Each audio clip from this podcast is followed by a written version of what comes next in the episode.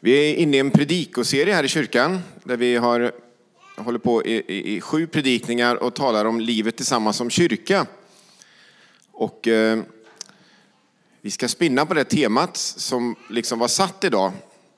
Men sen så fick jag höra att Anneli Landgren, som tyvärr var sjuk idag, då, det var hon som hade skrivit det här eh, dockteatern idag. Men hon ligger hemma och mår dåligt. Men i alla fall, eh, hon hade skrivit det här dockteatern utifrån ett bibelord som jag också kommer få med i predikan. Och sen vet ju ni allihopa vad som har hänt i veckan. Man kanske har tänkt lite olika mycket. Eh, men jag tror alla av oss har liksom gått och tänkt ganska mycket på vad, vad, vad som hände efter torsdagsmorgonen när, när Putin invaderade Ukraina. Eller började invasionen i alla fall. Och, eh, så det kommer också vara med i predikan. Så jag sa till någon här innan att om det känns snurrigt idag så är det inte du som är trött utan då är det jag som är snurrig helt enkelt. Men, men det får ni stå ut med. Vi ska börja i alla fall i Matteus 13 och 44 eh, som är just det här bibelordet som den här predikan var skriven utifrån. Eller dramat var skrivet utifrån. Eh, det är när Jesus berättar en liknelse. Och då är liknelsen så här. Himmelriket är som en skatt som ligger gömd i en åker.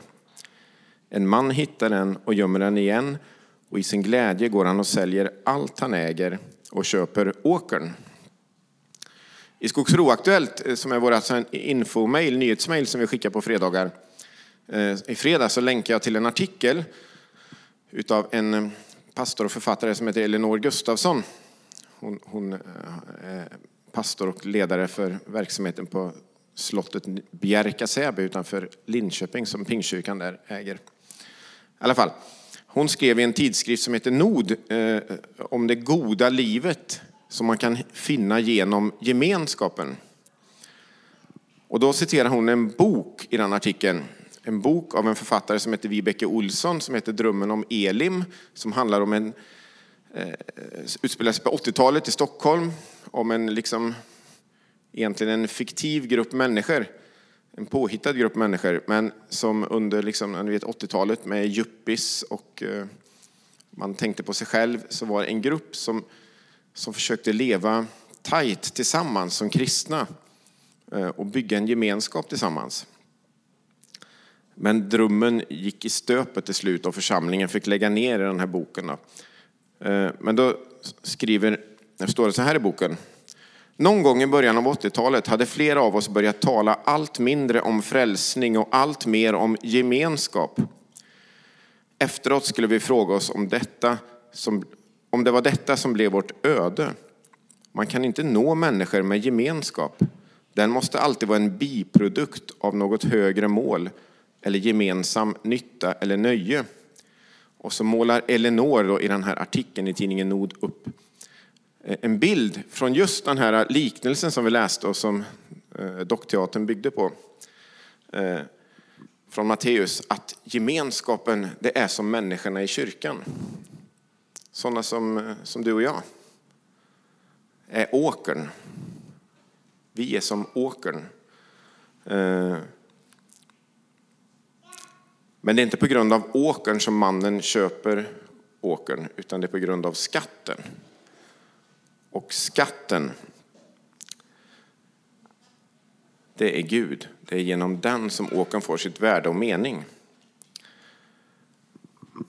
Skatten, det är himmelriket, står det. Himmelriket är som en skatt som ligger gömd i en åker. Jesus är den som kommer med himmelriket, eller Guds rike. Det är två uttryck som används parallellt. Matteus använder himmelriket och de andra evangelierna använder begreppet Guds rike. Eh, och när Jesus kliver in i våran värld, eh, då öppnas möjligheten att bli del av Guds rike för alla. Det öppnas en möjlighet för varenda människa att bli del av Guds rike. För alla som vågar tro att det här är sant. Men Jesus säger också att en dag ska Guds rike bli totalt. Då kommer det inte bli några mer krig. Ingen mer rädsla, ingen mer, inget mer hat. För det finns inte plats för det i Guds rike. Och det är därför som vi kan be och ber i bönen Fader vår eller Vår Fader, som ju är den här exempelbönen som Jesus lärde oss. Eh, Låt ditt rike komma. Låt din vilja ske. Så som i himmelen, så också på jorden. Eller på jorden så som i himmelen, som man säger i nya översättningen. Och en, jag tänker att en söndag som den här efter invasionen av Ukraina så känns, så känns det väldigt aktuellt att be det. Låt ditt rike komma. Mer av ditt rike. Där krig och hat och rädsla inte får plats. Och i Gamla Testamentet, eh, som ju liksom är, vad ska man säga, både vår, hela världens på något sätt beskrivning, men framförallt en beskrivning av judarnas historia genom historien, som ju också är judarnas heliga bok och böcker Eh, böcker. Och eh, där i en av profetböckerna, i Jesaja bok, så eh, precis i början så finns det som en beskrivning, han återkommer också i profeten Mikas bok, en beskrivning av Messias, Jesus, vad som kommer liksom komma med Jesus in i världen. Och då i, i Jesaja kapitel 2, vers 4, så säger Jesus så här, vi kan kolla Jesaja kapitel 2, precis i början på Jesaja. Och vers 4.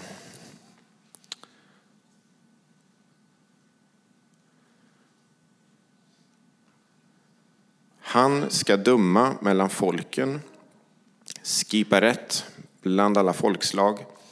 De ska smida om sina svärd till plogbillar och sina spjut till vingårdsknivar.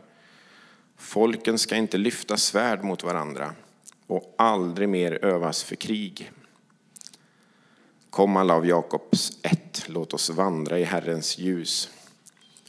Ja, det är som en framtidsprofetia, en framtidsvision.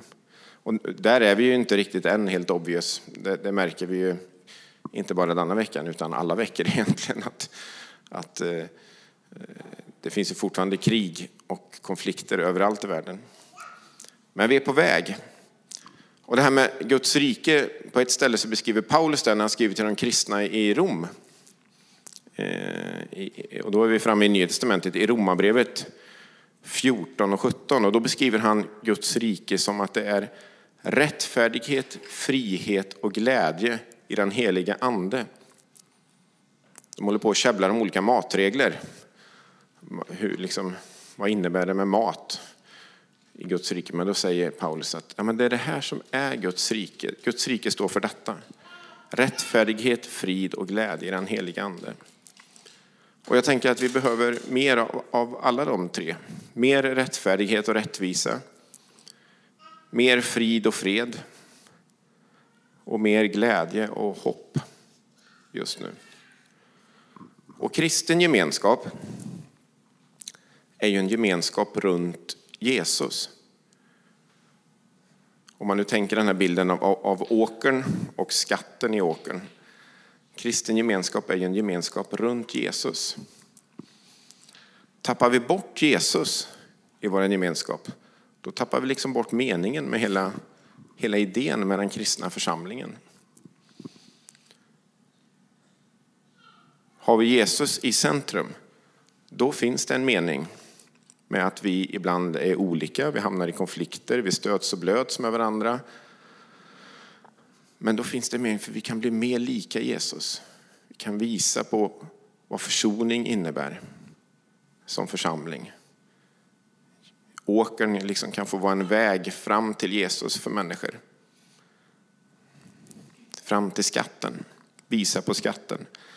I den där artikeln i tidningen Nord som jag citerade i början så skriver Lenore så här också.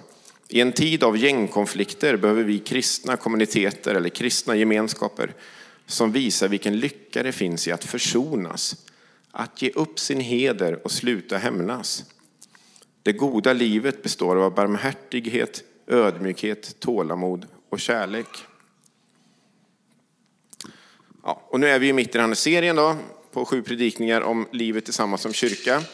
Och, eh, och underrubriken är som en respons på Knutbysektens märkligheter. Det var så liksom den här serien kom till. Att, att eh, TV4 eh, sände eh, serien, en tv-serie så att säga utifrån eh, Bonniers bok om, om roman om morden i Knutby 2004. Och det liksom på något sätt blev aktuellt här i höstas och vintras.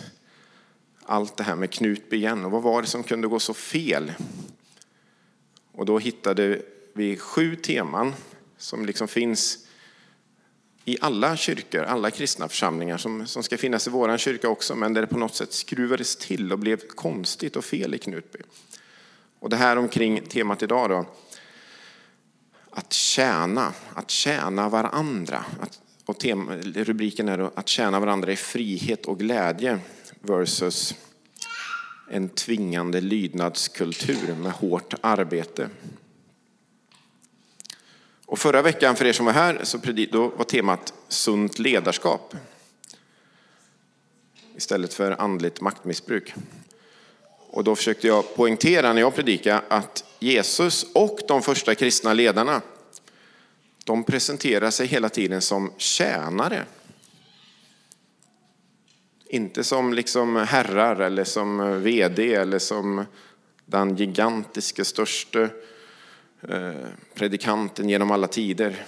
Utan när de presenterar sig själva, när Jesus presenterar sig själv och när de första kristna ledarna presenterar sig själva i, i, i de olika breven i Nya Testamentet så återkommer det här hela tiden att de presenterar sig som tjänare. Och Jesus han sätter ju liksom ett exempel då för ledarskap. Men det gäller ju inte bara ledarskap utan det gäller ju oss alla i församlingar. Alla i en kristen gemenskap. Att tjäna varandra. Att tjäna varandra. Att tjäna Gud, att tjäna varandra och att tjäna våran värld. Men aldrig utifrån tvång. Aldrig utifrån tvång. Om inte ledarskap i en kyrka förkroppsligar det här med att tjäna så, så kan det vara risken att, hela, att det blir en osund miljö liksom i hela församlingen där man inte tjänar av, utifrån frihet och glädje utan istället utifrån tvång och utifrån andligt maktmissbruk. Så det är väldigt viktigt med de här två orden, frihet och glädje, när vi tjänar varandra. Att vi gör det utifrån frihet och glädje. Och motivationen till den friheten och glädjen, eh, den måste liksom få komma från skatten själv, om man säger så, i åkern. Från skatten själv. Och då kan man läsa i Matteus kapitel 22. Matteus evangeliet kapitel 22 och vers 34 till 39. Då får Jesus frågan liksom, vad är det viktigaste i lagen? Vad är det viktigaste etiska eh, reglerna Jesus som du står för? Eh, och då säger Jesus så här i Matteus 22 34. När fariseerna fick höra hur han hade gjort saduceerna svarslösa samlades de och för att sätta honom på prov fråga en av dem, en laglärd. Mästare, vilket är det största budet i lagen? Han svarade honom. Du ska älska Herren din Gud med hela ditt hjärta och med hela din själ och med hela ditt förstånd. Det är det största och första budet. Sen kommer ett av samma slag. Du ska älska din nästa som dig själv. På dessa båda bud vilar hela lagen och profeterna. Och nästa vecka då är det sista delen av den här predikoserien och då handlar det om att ha Jesus i centrum. Därför att i Knutby så, så, så förminskades bilden av Jesus på många sätt. Det blev en annan bild av Jesus. Men att ha Jesus i centrum, Det är temat nästa vecka. Om man fejdar ut Jesus i en gemenskap, då kommer också glädjen och friheten att fejda ut, försvinna. Ju mindre Jesus, desto mindre kristen gemenskap blir det. Men om skatten är det viktiga i åkern, om Jesus är det viktiga i gemenskapen, då kan vi få motivation till att älska eh, och tjäna våra nästa. Och sen har ju då folk i alla tider frågat, ja, men vem är min nästa i sådana fall? Det går ju inte. Är det varenda människa liksom, i hela världen? Jag kommer gå under om jag ska liksom, försöka möta varenda människa i hela världen. Det, det, det går inte. Och det, jag har inget bra svar på det, men man skulle kunna tänka att din nästa, det är, den, det är de människorna du möter. Som du möter, som du liksom ser i ögonen. Oavsett om det är i, i kyrkan eller hemma i familjen eller bland vänner eller om du bara går på stan i Skövde. Tvärs över Sandtorget på parkeringen på väg från automaten och möter en människa plötsligt och liksom får ögonkontakt. Ja, men då kanske det är din nästa. Inte vem som helst i hela Skövde centrum, men de som du faktiskt möter.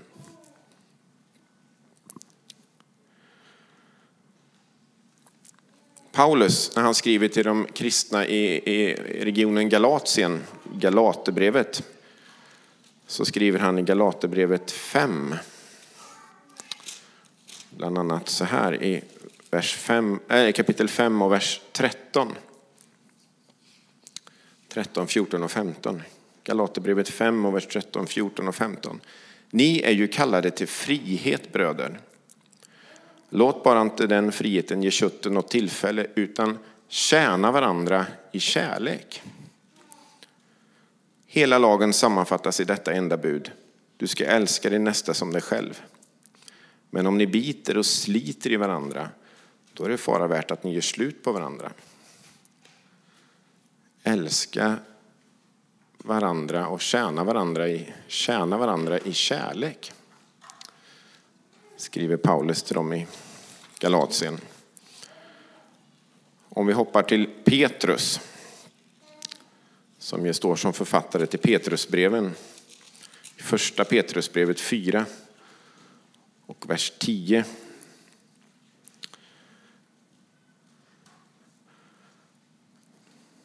Eller vers 9 egentligen. Nej, vers 10.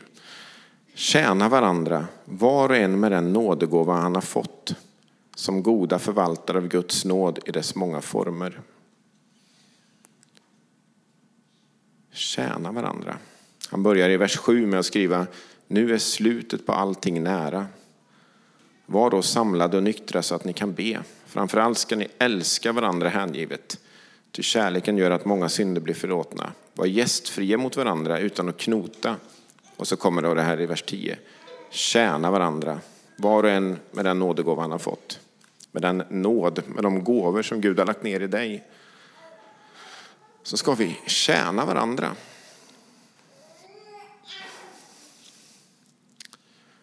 Och när vi gör det, med, inte av tvång, inte för att någon beordrar dig, utan att du känner att om jag inte gör detta så kommer inte Gud älska mig, eller att om jag inte gör detta så kommer, ja, så kommer jag till helvetet eller något annat utan av glädje och frihet. Då kan vi få vara med och se Guds rike växa med lite mer rättfärdighet, med lite mer frid och med lite mer glädje. Mitt i vårt Europa som de här dagarna kan kännas ganska mörkt. När Jesus är på väg att dö på korset, det ni kan påskberättelsen, många av er. Men när Jesus är på väg att dö på korset så står det att det kommer ett mörker och sveper in över hela världen. Och exakt hur det gick till och, och hur stor hela världen var, det, det, det, det behöver vi inte utreda just nu. Men, men just det här att det kommer ett mörker över hela världen, står det. strax innan Jesus dör på korset. Det står i Matteus 7.45. Men då vet ju vi också att mörkret kommer aldrig att segra. Det är inte mörkret som liksom stannar kvar. Gud är ljus och inget mörker finns i honom, står det i första Johannesbrevet 1 och 5. Och vi vet att Jesus uppstår ju. Det är inte så att Jesus dog och that's it, då hade vi aldrig suttit här idag. Utan Jesus uppstår, besegrar mörkret, besegrar ondskan,